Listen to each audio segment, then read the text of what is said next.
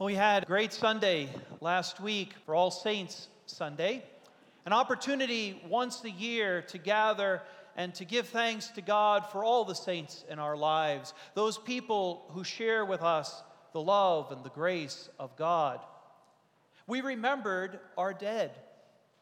We read during this worship hour the names of all those who died, were part of our church in the last year. And with tears in our eyes, we also lit candles to remember, even beyond the year, those who have died and yet whose memory is alive in our hearts. As a church, we remembered and we celebrated the hope that is ours in Christ, a hope of resurrection to life everlasting. This morning, Jesus has a conversation about resurrection. He talks with a group of Sadducees, and it gets kind of complicated, doesn't it? In fact, it actually makes my head hurt. Think about it. One person's married, dies childless. The brother takes the wife, tries, and none of the childless, and goes on and on and on. And the Sadducees try and ask this question to trip Jesus up because they were a group that had very definitive understandings of the way the world and God worked. Didn't fit in with Jesus' teaching and preaching. And not only does the question hurt my head, but so does Jesus' answer, quite honestly. Doesn't seem to make a lot of sense. So, what's going on? Well, first of all, let's look at these Sadducees. Now, if you have Google, not now, but later, you can use it to Google the Sadducees and you can find out about who they are. And actually, I encourage you, Wikipedia is pretty good with all matters biological or theological. You can find out a lot of things by just Googling a question. You should do that when you read the Bible. Anyway, if you did that, you would find out that the Sadducees were this group that were connected to the temple. They were connected in that second temple period, the time of the temple that stood where Jesus went to when he went to Jerusalem. But they were the aristocracy. They were the wealthy ones. They were the ones who were holier than thou. And they had a very interesting, very regressive, limited understanding of what God and, and that relationship with the people was all about. For them, only the first five books of the Bible, the Torah, legend has it, was written by Moses. Only that portion of Scripture counted. Moses didn't say it, they didn't believe it. End of story. Now, around the time of Jesus' teaching and preaching, that first century, a lot of folks were thinking about resurrection. They were thinking about what happens in life after. Certainly, there must be a relationship of some sort that continues with God. And influenced by the prophets, Isaiah and Ezekiel, for instance, they started to imagine well, what would a resurrection look like? What might it be? Even before the Christians came along with a pretty good answer of that. Any case, they, the Sadducees, they just couldn't get on board. They looked, couldn't see it in the first five books of Moses, and so it must not be. So linked, so conformed to that image of the past were they that they couldn't see what God was doing right in front of their eyes. Jesus' answer to them invites them beyond these limited traditional understandings of, of, of marriage, even, and he invites them to a place of relationship. Instead of being legalistic, instead of understanding that relationship with God in terms of the rules, he invites them to understand that relationship in terms of a parent and a child.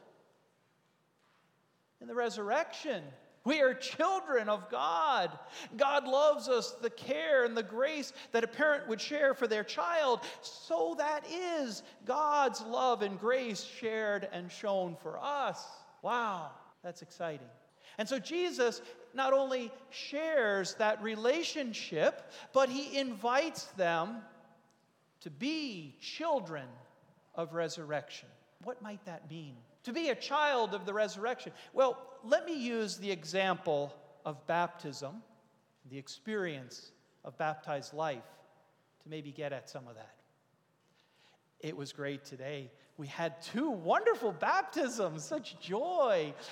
Every time the church gathers around the waters of baptism, it is a joy filled moment. It's a time to celebrate new life that God has given to us through those waters.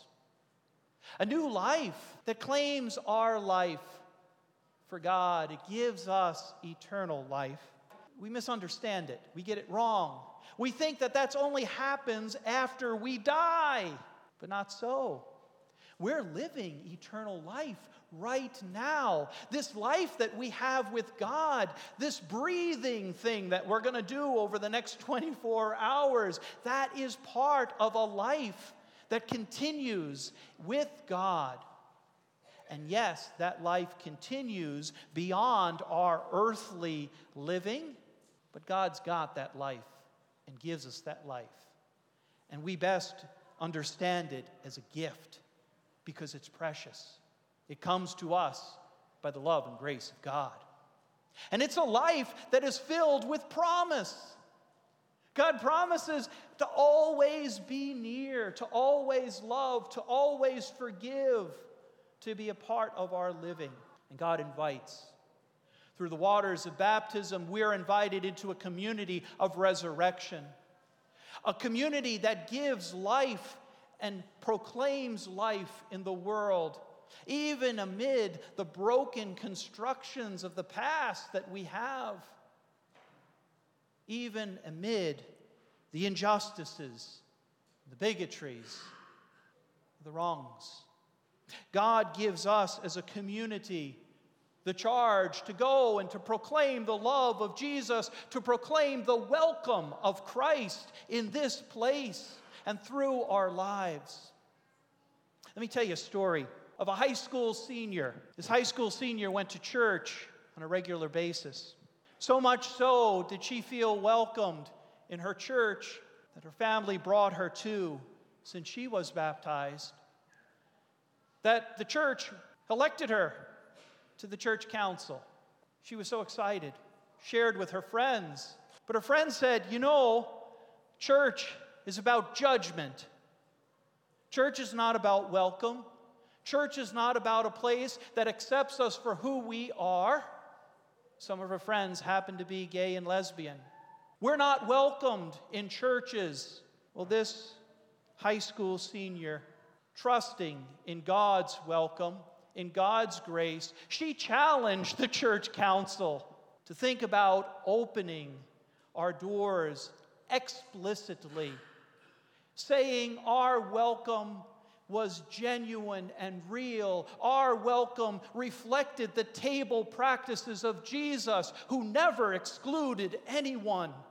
Our welcome includes all people, regardless of their race, their gender identity, regardless of their financial capacity. They are welcomed because in unity we have in Christ.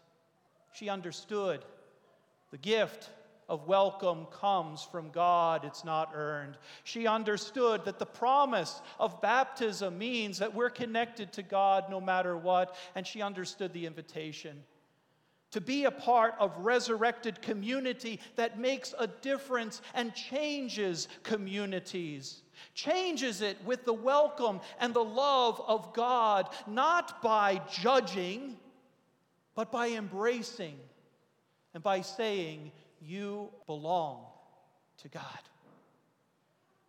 Now, if you're wondering, that high school senior, she's Ainsley, and she's hiding behind the camera in the back.